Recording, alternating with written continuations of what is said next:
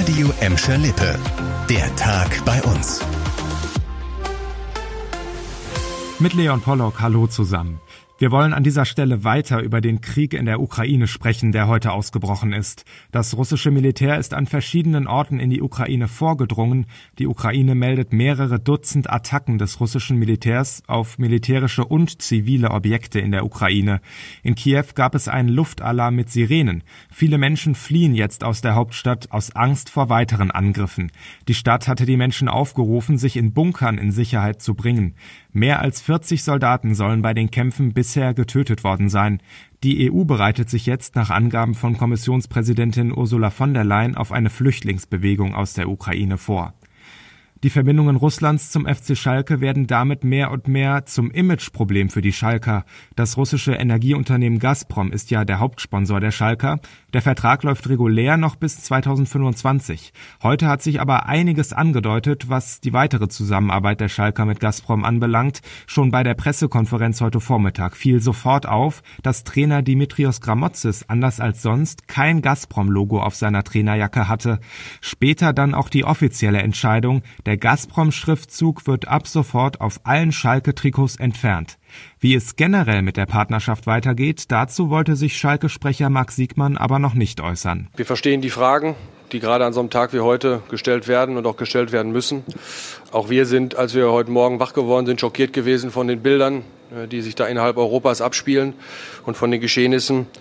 Jetzt muss ich aber um Verständnis bitten, dass eben das Ganze heute Morgen dann auch noch mal ich sag mal, also eine neue Wendung genommen hat und wir auch Zeit brauchen, um das jetzt zu beraten, um, um zu schauen, was das für Schalke 04 bedeutet. Nur so viel, Zitat, über weitere mögliche Schritte wird der Verein zu gegebener Zeit informieren. Der Verein hat aber auch heute Morgen schon auf eine andere Art und Weise personelle Konsequenzen gezeigt. Heute Morgen hat Matthias Warnig, kooptiertes Mitglied des Aufsichtsrates, seinen Rücktritt eingereicht und hat sein Mandat mit sofortiger Wirkung niedergelegt.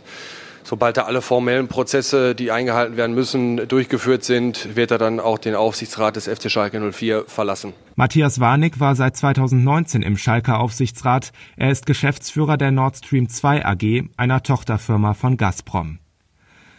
Und auch aus den Rathäusern in Gladbeck, Bottrop und auch im Kreis Recklinghausen gibt es erste Reaktionen auf den Krieg in der Ukraine. Mit Entsetzen habe man die Entwicklungen verfolgt, sagten uns die Sprecher. Den Überblick über die Reaktionen bei uns hat Kira Flocke. Gegen Mittag hat sich Bodo Klimpel, der Landrat des Kreises Recklinghausen, zu Wort gemeldet. Er verurteilt den Angriff aufs Schärfste und sagt, er habe sich einen Krieg in Europa eigentlich nie mehr vorstellen können. Auch die Gladbecker Bürgermeisterin Bettina Weist hofft darauf, dass Russland so schnell wie möglich wieder diplomatisch verhandeln wird.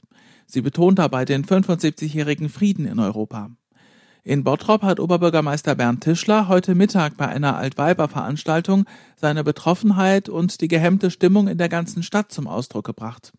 Die Stadt Gelsenkirchen äußerte sich auch auf unsere Nachfrage nicht zu den Vorfällen in der Ukraine. Die Stadt Gladbeck will als Zeichen der Solidarität das alte Rathaus in den ukrainischen Nationalfarben anstrahlen. Und über die aktuellen Entwicklungen in der Ukraine halten wir euch rund um die Uhr auf radioemscherlippe.de und in unseren Nachrichten auf dem Laufenden. Das war der Tag bei uns im Radio und als Podcast. Aktuelle Nachrichten aus Gladbeck, Bottrop und Gelsenkirchen findet ihr jederzeit auf radioemscherlippe.de und in unserer App.